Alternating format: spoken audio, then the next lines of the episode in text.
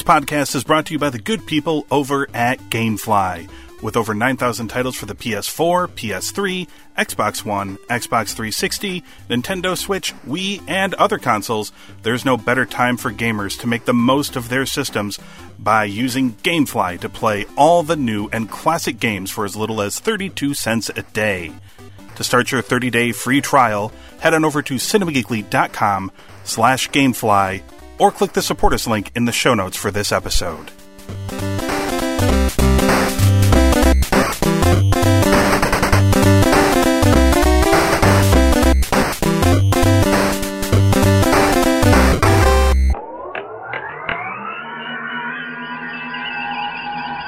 You're listening to a podcast from the Cinema Geekly Podcast Network. We're the geeks you deserve and the ones you need right now.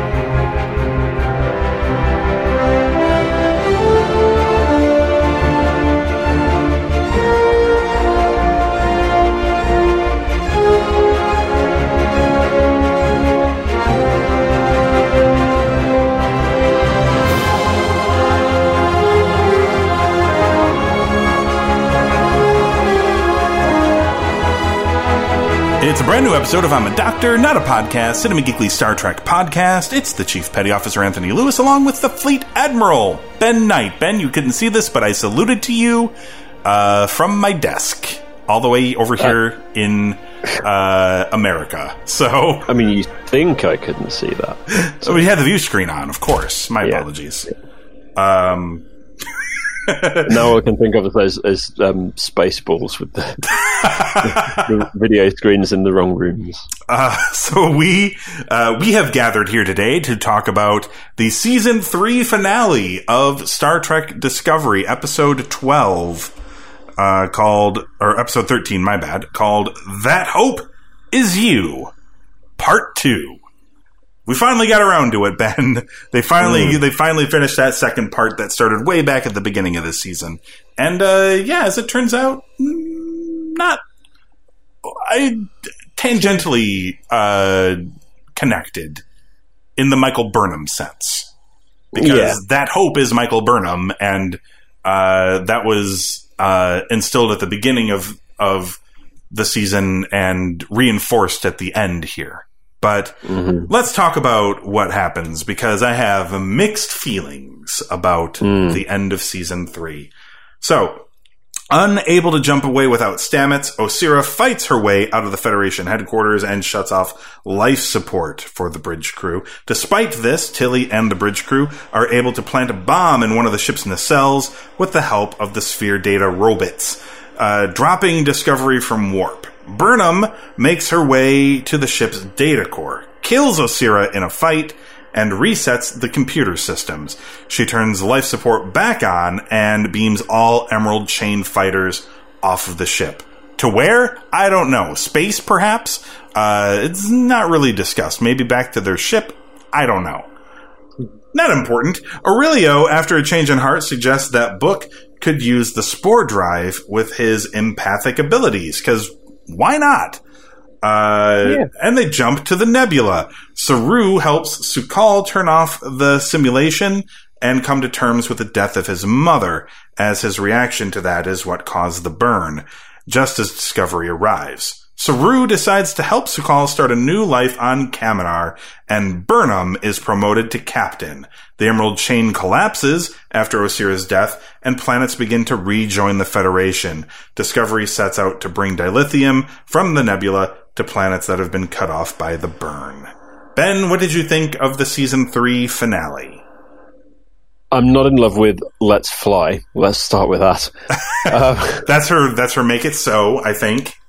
yeah, um, that's what happens when you put in a sort of you put the focus on one line earlier on in the season, Yeah. and then really haven't thought of a good one by the time you hit the end of it. But anyway, Yeah. um, I mean, let's be honest. This really only works for Picard, and like, eh, like it kind of worked a little bit in the in the the Kelvin verse when Pike would say "punch it," but I mean that's really just a reference to Star Wars.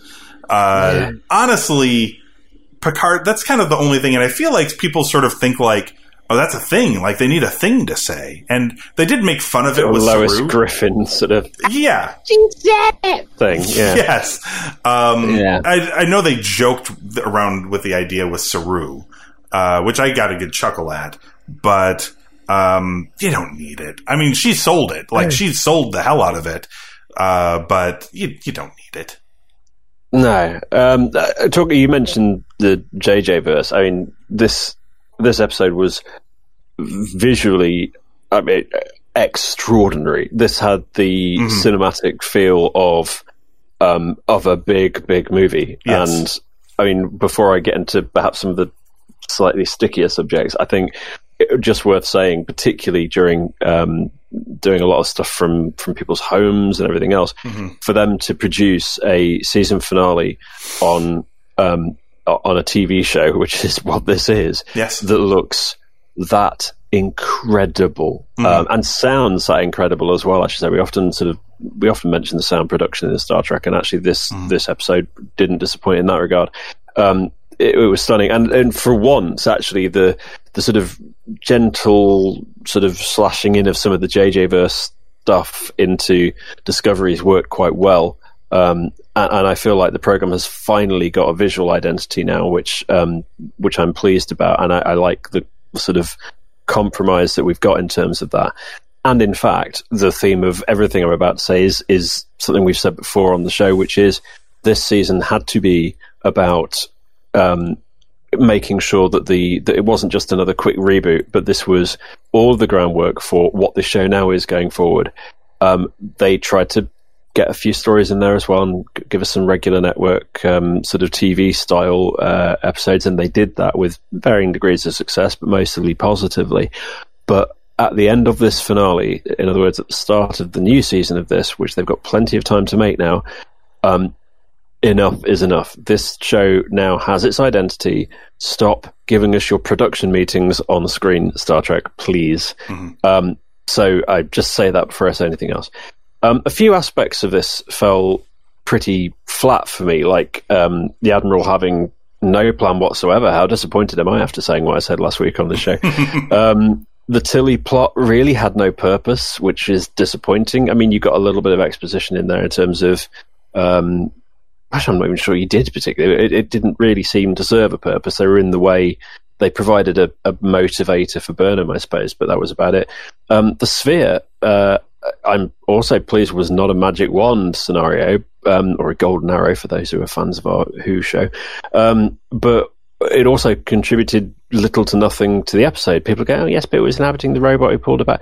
Yeah, sure, but th- that could have been done a million ways. The sphere, you know, this um, computer system that's um, uh, conscious and um, super clever and lives inside the computer managed to do jack shit about um, solving the problem of a takeover of the ship. Mm. Um, Kelpian Toddler story was pretty traditional Trek stuff. Um, I've forgotten the name of the actor who played him, but uh, he had uh, some of the best scenes in the whole episode and some of the worst. But um, on balance, that was pretty pretty straightforward. Um, mm-hmm. The production and performances that were worth commenting, I thought Osyraa, uh, when you're playing a, a, particular sort of a green villain, it's a bit Wicked Witch of the West. It's a little bit, you know, the temptation is to go down that kind of slightly pantomime route. And I, think uh, she has played that character so well. It's been well written enough to make her um, uh, enjoyable, credible, super evil, whilst also having a, a, a couple of different layers to her. Um, uh, Burnham continues to be. I have to end this episode. I think perhaps better than any previous episode. Breathtakingly good performances. Um, I thought Book was worth a mention here. Some um, strong stuff with not the best source material. Um, so, in fact, Ian Alexander is great, uh, like nineteen-year-old um, actor, and this is like a tiny part, but uh, probably one of the most powerful little sort of snips of this whole uh, episode for me. So worth, worth a mention. Um, I, I, thought there. Um, the but, as I say, though, the problem with this episode is that it's it's a um, the sort of final steps of the rebuild, and it's it's set up. Um, you know, the the whole point of this episode is it, it tells us now, yes, okay, the, the rebuilding of the Federation can commence and so on, and that's great. There are there are so many holes in the storyline um, and nonsensical elements to it that it's not even worth picking through them. Um, I mean, there, there's literally hundreds of things that make zero sense even within the Trek universe in this episode, but I somehow didn't care so much. Um, I don't like the the biggest jarring moment for me was the um, the inside of the turbo lifts again because all of a sudden we lose. Even if they can make that physics work, um, and it's not TARDIS technology because it sure as hell feels like it in those scenes.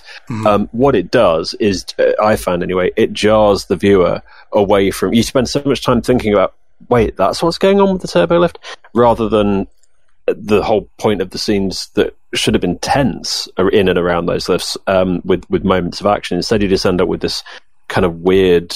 Um, I don't even know what that was. So I, I hated those scenes, but um, other than that, it wasn't too bad.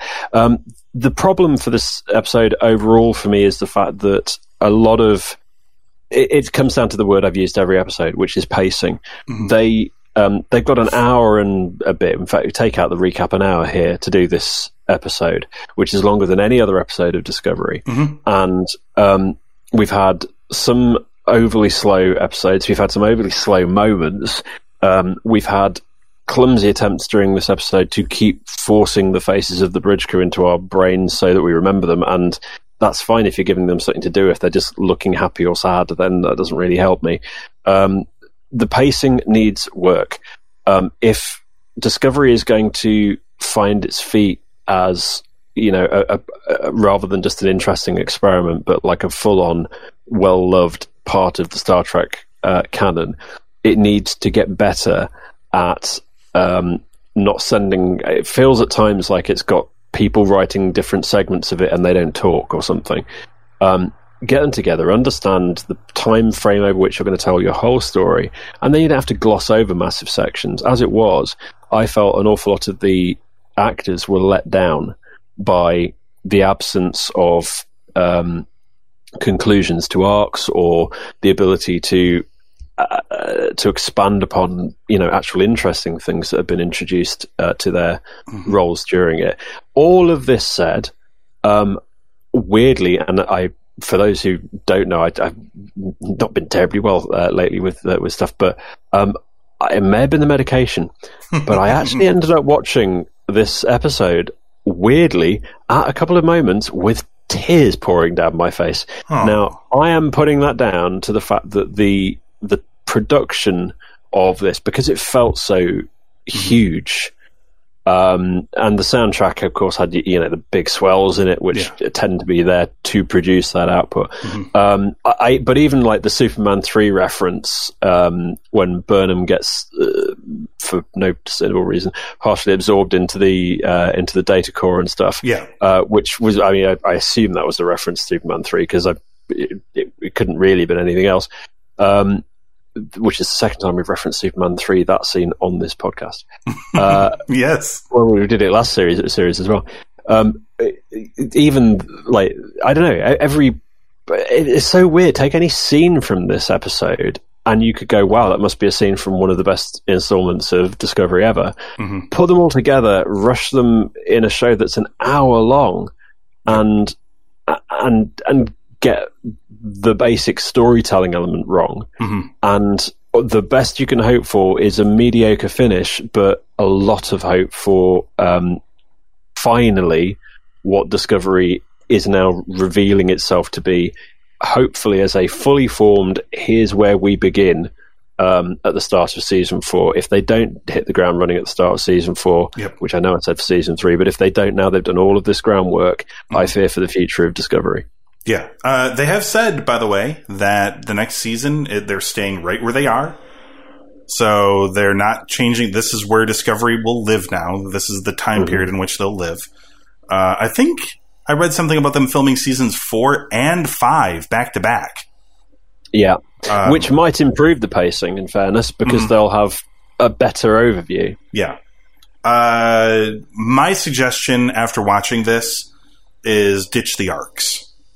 Uh, Yeah. do smaller like do you can do smaller ones perhaps but uh and honestly uh to me it felt like the show started kind of falling back into this after the Georgiou two-parter which Yeah. now clearly just existed to set up the spin-off which didn't end up helping the pace of the arc that they were trying to tell because they took a two episode break to set up another show which is fine those episodes were great um I think the problem is the arc because by the time this episode was done, while I liked some of it, I mm-hmm. felt let down. I just felt disappointed. I felt like we were right back to where we were last season with something that started out with some promise, but ultimately, like, by the time it was done, I, I don't care about the burn.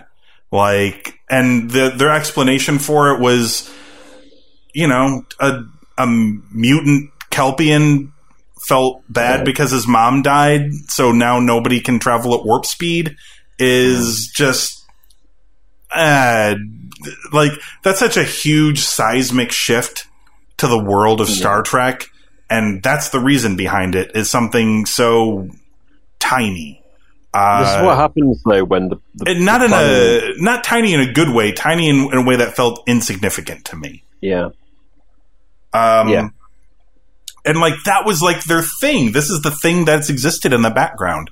This show was at its best when that was in the background. This show was at its Yeah. best when they were talking about uh, when they were giving us bits of nostalgia, but using it in ways to advance characters and to talk about them in another way, like using Trill to sort of uh, provide a sort of commentary on the transgender experience. Mm. Uh, I thought was brilliant, and also touched on things in a very nostalgic way.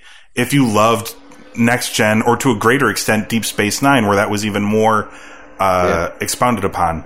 Um, like, I think the show was working on its best, like in like on all gears when it was doing that. It was But you're you're picking something there that you're Mhm. getting right that the whole of their production crew seem to be missing, which is Yeah. there is a difference, and this is not just them.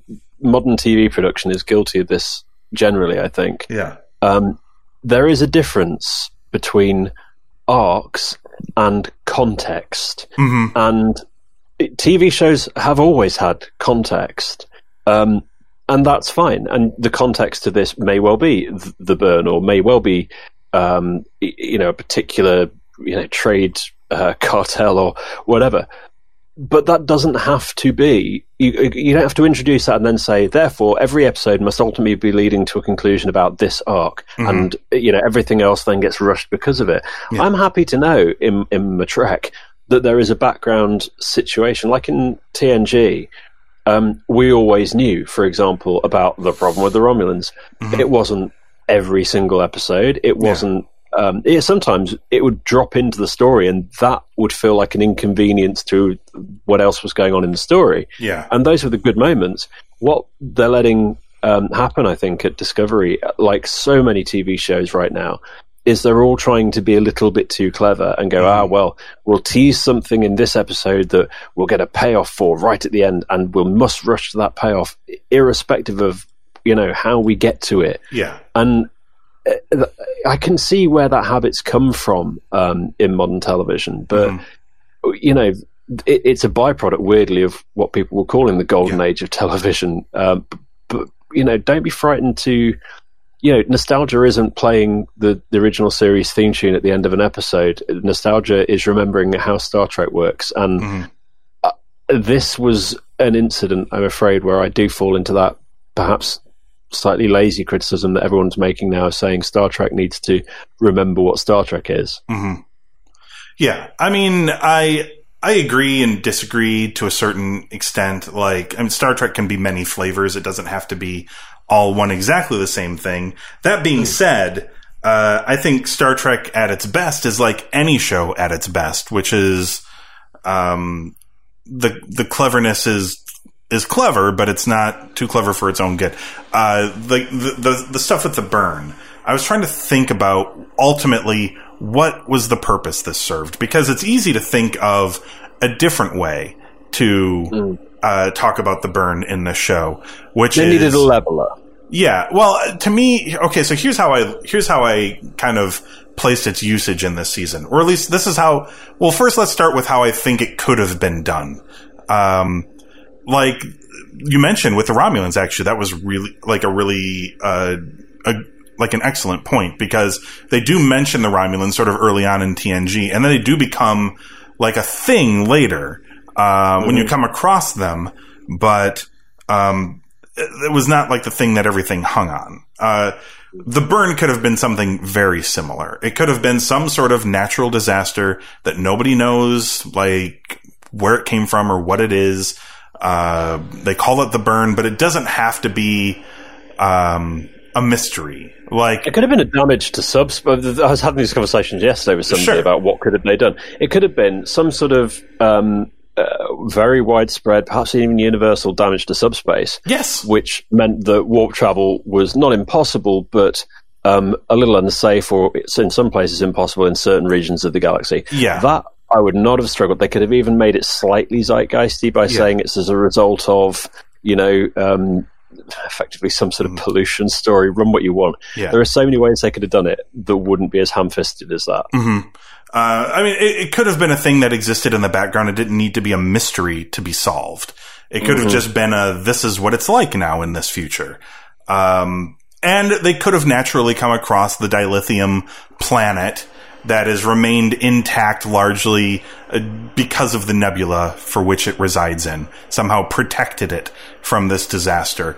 And you can still like go about it. You can remember it from earlier this season. Oh, I remember them talking about the dilithium thing. Um, you could have played it off like that, but I know why they did what they did this season. I know the like the purpose that that device served, and that was to put Michael Burnham where she is. Uh, often her reckless behavior so far has led her into not so great situations. Uh, but uh, they finally needed a situation where her reckless behavior turned out to be good, actually, and it ended up placing her uh, in the captain's chair, which is, I think, we where we imagined she would have ended up eventually. Um, although it was difficult to imagine because most of the time it felt like she was straying away from Starfleet. Although they've touched on that this season. They made sure to touch on that this season about her willing or like her doubt about staying or going.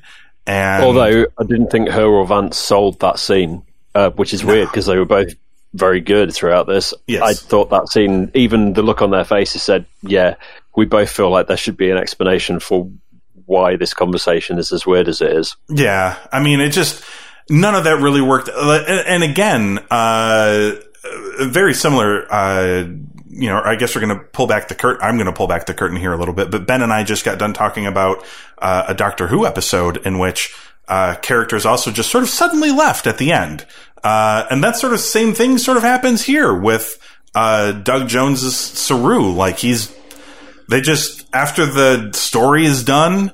Burnham is sort of narrating the after events, and she's like, Saru went back to his home planet. They needed him. Uh, and we're like, wait, hold on. He's been like a central figure to this show. He was given the captaincy in this season. We're seeing the production meeting on screen. That's yes, it felt like he was really growing into this role, and then they're just like, he literally was like Poochie from that episode of The Simpsons. I must go back to my home planet. They need Damn me. it, they Poochied us. Yes. um, uh, there's been talk about Doug Jones leaving the show before. Um, yeah. But what a shame because he is so good. Uh, I mean, he'll be back. I presume he will return at some point, but I don't think he'll be a yeah. regular anymore. No, um, do I. He'll maybe he'll be the show's Natasha Yar. He'll just pop up I, from time to time. I do salute him for um, for what he did in this show because mm-hmm. Actually people talk about all the sort of you know the new things they've done with it. Yeah. Um, and they're kind of new in the 21st century sort of sense. But mm-hmm. actually, his performance um, in that role with a big development for that character over a weird context um, and all of that with the prosthesis. Um, I, his performance was incredible, and um, I do hope he is a bit Tasha Yar esque. Um, I hope we see him back time and time again because, um, I mean, there's a reason why he's you know got the notoriety he's got now. He's an excellent actor, and Saru um, is not going to be an embarrassing, forgotten moment in Star Trek history for me. Yeah, no, I agree. Um, a lot of the so show. That was my cat, not Saru. um, a lot of this show, and clearly Disco's a big fan of Grudge, so he does. Oh, yes, of course. How, how, weird is it? I didn't remember that my cat was named after the show. um. So most of this episode for me was just sort of like a, eh, and the thing that I think I liked most about the show was the end. Like it had me I put me in the same place that you were in. Like, okay, yeah. we got this out of the way. We got this third establishing season for this show out of the way. Let's start moving forward. Um, I don't think we need to. I feel like they've done arcs season one and season two and season three, and I mm. don't think we need to do that anymore. I think we just need some good Star Trek interest stories, like mm. things that you know. Well, uh, they've said it perfectly. We're about to start seeing these um, alien races, some of whom will be old friends, some new. Um, yes, coming back to the Federation or joining the Federation, and you know, it's like potentially first contact all over again with all of these different races. And I'm, I'm here for all of that. That can be as episodic as you like. The context, rather than arc, pay attention at CBS, is that um, they're rebuilding the Federation, and yeah, there may be some callbacks to issues with the uh, Orions or whatever else, but that's that's how to move this on now. It's not to reshuffle again. Mm-hmm. Um, and hopefully, hopefully they do it. Uh, everybody's in the current uniforms now. Uh, yes. So they finally made that switch. Most of them look pretty good in it. Uh, the uniforms will take a little bit of getting used to. It's a little bit too much gray for me. Uh, Ensign book is not yet Ensign, but it's coming. Yeah. Honestly, that's, uh, for me, that's where it ended. Uh, like that's not, well, I mean, that is where the show literally ended, but like that's also where my interest sort of, uh, began and ended. Uh, the stuff with, um, Saru and Culber, like on the holo ship, I just, I, uh, like they could all see, hmm. everyone could see gray for some reason. Like that didn't make no any sense. Reason, no, that made no sense. They could all see him. Uh, that's all weird. Uh, yeah. The I can't remember the Kelpian's name. Some for some reason to me it felt like a lot of his dialogue was sing songy. Did you hear that, mm-hmm. or was that mm-hmm. just me? Yeah, no, okay. I, I, thought the same. Yeah, he's very much like, "Why am I feeling this?" Uh, I'm like, "I don't know. Why are you talking like that?" Uh, this episode of Star Trek Discovery is written for you by Sir Edward German. yes. Oh no, my mother has died. Uh, I don't know why, but it felt like some of it was very sing-songy delivered, and I'm like, that's a weird way to talk. But I mean, you do you. It's okay. Some sometimes people talk in musical. I guess that's all right. Yeah. Um, not for me. I like musicals, but eh, just it felt weird. Uh, so yeah, in closing, Ben, I was not the biggest fan of this episode, and I mean they're they're good at ending their seasons with me having hope for the next season, so I will give them mm-hmm. that. Uh, and this season delivered far better than the previous two seasons did for me. Um, that being said, like they got to work on their they got to work on their closings. Uh, they they I really feel like they nailed it in the middle of this season. I was mm. so like we were actively excited every week for the next episode, basically until the end of that Georgiou two parter. And for me, it kind of just went downhill. It felt like we sort of slumped backwards into uh, what we were getting last season and the season before. And I mean, I don't want to. There's definitely a part of me that wants to scream, you know, just do the Orville, but without the jokes, which of course the Orville started doing on their own. But like this show doesn't need to be like that TNG homage or clone. To me, all they have to do is do what they were doing in the middle of this season, and then just do that every episode. Just give me something. Just give me something like that every episode. And I know they feel like they need to maybe, maybe they feel like they need to end big with big battles and so much at stake uh, and all that stuff, but uh, just wasn't feeling it. Uh, kind of the whole se like I know Osyraa has been kind of like a fun-ish villain, but never felt like I, my interest was never really that captured by it um, at all. It's just Orions have never been that particularly interesting. And then they stripped away the only things that sort of they sort of stripped away the only gimmick the Orions had, which is that Orion females tend to have like a controlling uh like a controlling pheromone thing or something.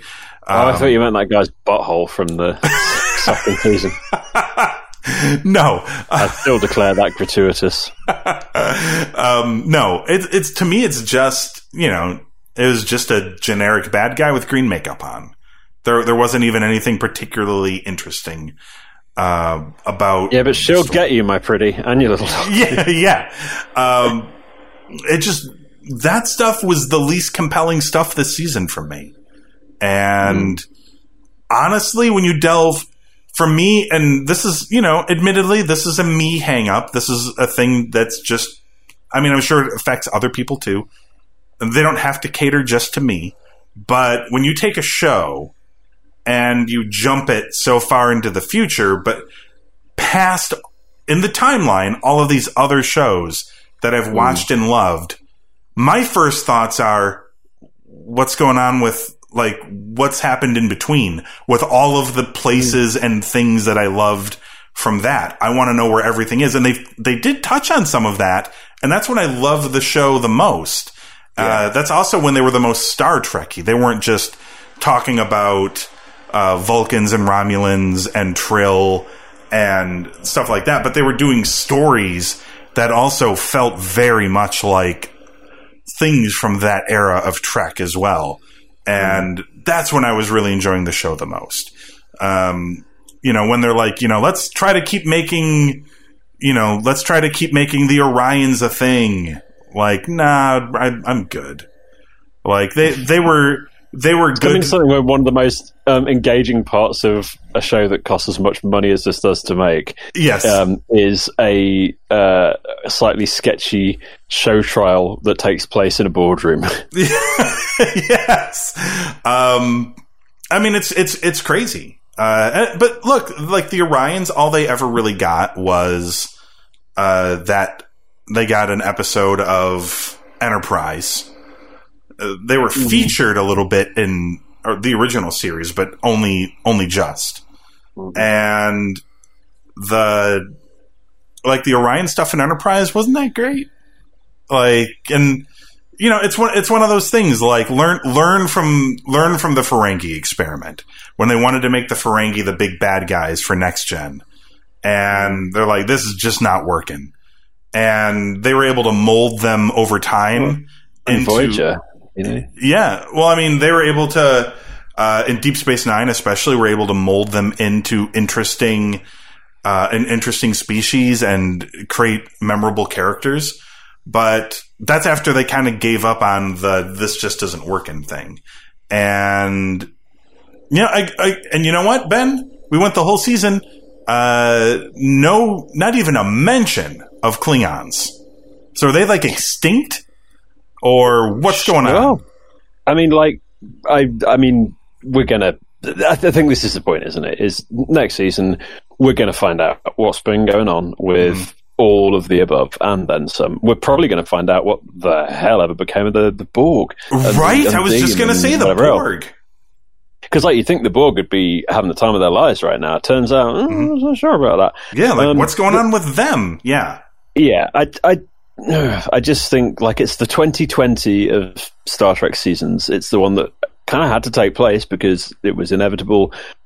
But now let's just put it the hell behind us and start where we're starting. You mentioned the Orville incident in there, um, and of course uh, we're talking about what might be coming next. And actually, chronologically, I suspect it will be the Orville uh, season three because I mean it's been delayed three times already, um, and they started um, filming again uh, like halfway. They're already halfway through, but they resumed in December of last year, um, and then they had to suspend it again last week.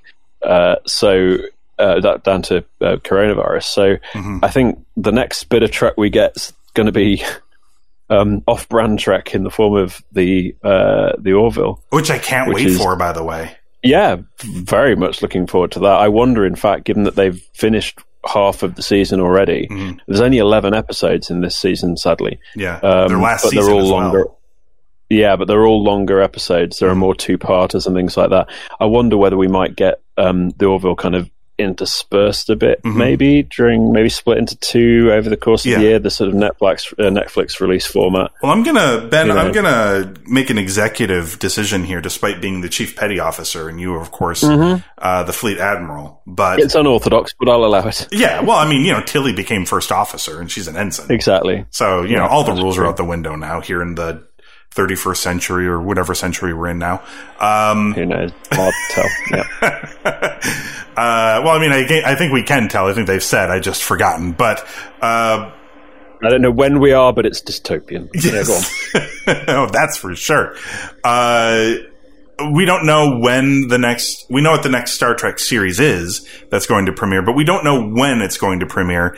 And I say, if the Orville premieres early enough before that, we should just come back and talk about the Orville because we haven't talked about it enough. We did talk about the first and second seasons kind of uh, sort of in a offhanded way, like, oh, here's what happened on the Orville this week. That was a fun episode. Well, that's that's because they mm. had the decency to schedule that alongside the show that we were covering. Yes, um, that's true. Frankly, their decision not to has been nothing short of rude and inconsiderate. But yes, um, if it comes no, back, I'm, i would love nothing more than to talk about it. Oh yeah, absolutely. And I, I have seen. I, I, try to avoid spoilers generally um, on pretty much anything that I actually enjoy and watch. Uh, but I have been sneaking a peek at some of the things mm. that have been kicking around on the Orville because because it's been halted twice now. Yeah. There's a lot of stuff kicking around out there from frustrated production people who are like, "We really want to show you what we're doing." Yeah. Um, and oh, there's quite a lot if you you don't have to dig that hard on the internet to find a lot of Orville. Mm-hmm. And I have to say, season three, uh, they're going to go out leaving people wanting more. I am certain. And by God, I think they're going to go out with a bang. If the thing I saw literally today, uh, and I'm not going to give any spoilers, but you're oh, painting me, Ben. Lordy, they're going out with a bang, and well okay. played. Okay. Well, I don't want to be spoiled. I think I'll just enjoy it when it occurs. But who doesn't like a bit of crossover action? Oh, wow. Okay.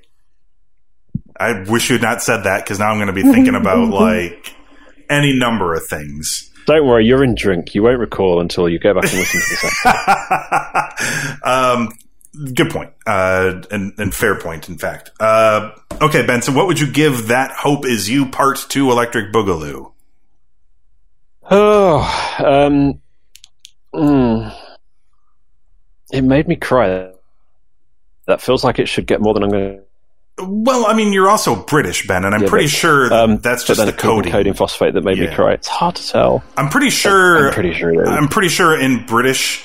Uh, in British citizens, it activates dormant tear ducts, I believe. Yeah, because we're not fed it in breakfast cereal like, uh, like the US. yes. um, okay, so I'm gonna give it uh, despite all of the good things I have to say about it, because of the fundamental mm-hmm. storytelling problems, um, it can't get any more than a three and a quarter okay. uh, from me, which I feel sad about, but mm-hmm. I'm optimistic yeah. going forward. Uh, for me, Ben, it's a it's a three, a soft three, so soft you could lay your head down on it and fall asleep. Um, barely, barely barely made that three for me. Uh, I hope Glenn's listening to this show because it's weirder than any of the regular shows you guys have done. um, yeah, I got I got to stop drinking so much. Ben, I think is my problem. Um, I've been told it makes Cinema things... Geekly, the intervention podcast is the next one on the franchise. In case nah, I'm, I'm I'm okay. Uh, I think I, I think again, uh, my problem is that uh, I maybe put a little bit too much vodka in Uh, I'm trying to like eye it up, but I'm terrible at eyeing up. Uh, I'm terrible at eyeing up measurements. So he's going to make me do the wrap up of the show in a minute, and I, I'm just not here for it. Ben, I'm going to go take a nap. You, uh, you wrap up. um, no, no. I think I'm. I think Anthony I'm, Lewis, I'm Ben White. This is Cinema Geekly. Uh, we've been listening to a lot of things. Some of it was about Star Trek. no, I'm. Uh, we'll be back one day. Uh, I've got. I, I, think I've got it. I, th- I think we're good. Um, there will be some more Star Trek to come. Hopefully sooner rather than later. So far, uh, we know that there is a show slated for 2021. Uh, you and I are both really excited for it. If the Orville comes back before that show does, uh, I think we're going to get together to talk about Orville. I mean, I know we're going to talk yep. about it anyway, but um, and I'll oh. use wibbly wobbly, timey wimey, yes. Section 31E technology to get um, uh, Lieutenant Commander, by the way, should congratulate her on a mm. promotion. Uh, Lieutenant Commander Bubbledoo back as well for that, maybe. Oh, that would be nice. We'll have to well, contact her via subspace to find out. Well, I've put in the requests already, so we'll see how long. Ah. Starfleet ad, uh, admin takes a long time these days. Okay. Uh, well, we shall see then, everybody. And in the meantime, head on over to cinemageekly.com where you can check out the archives of this show and you can find us on Apple Podcasts, Google Podcasts, Stitcher, and Spotify. Just search for I'm a Doctor, Not a Podcast.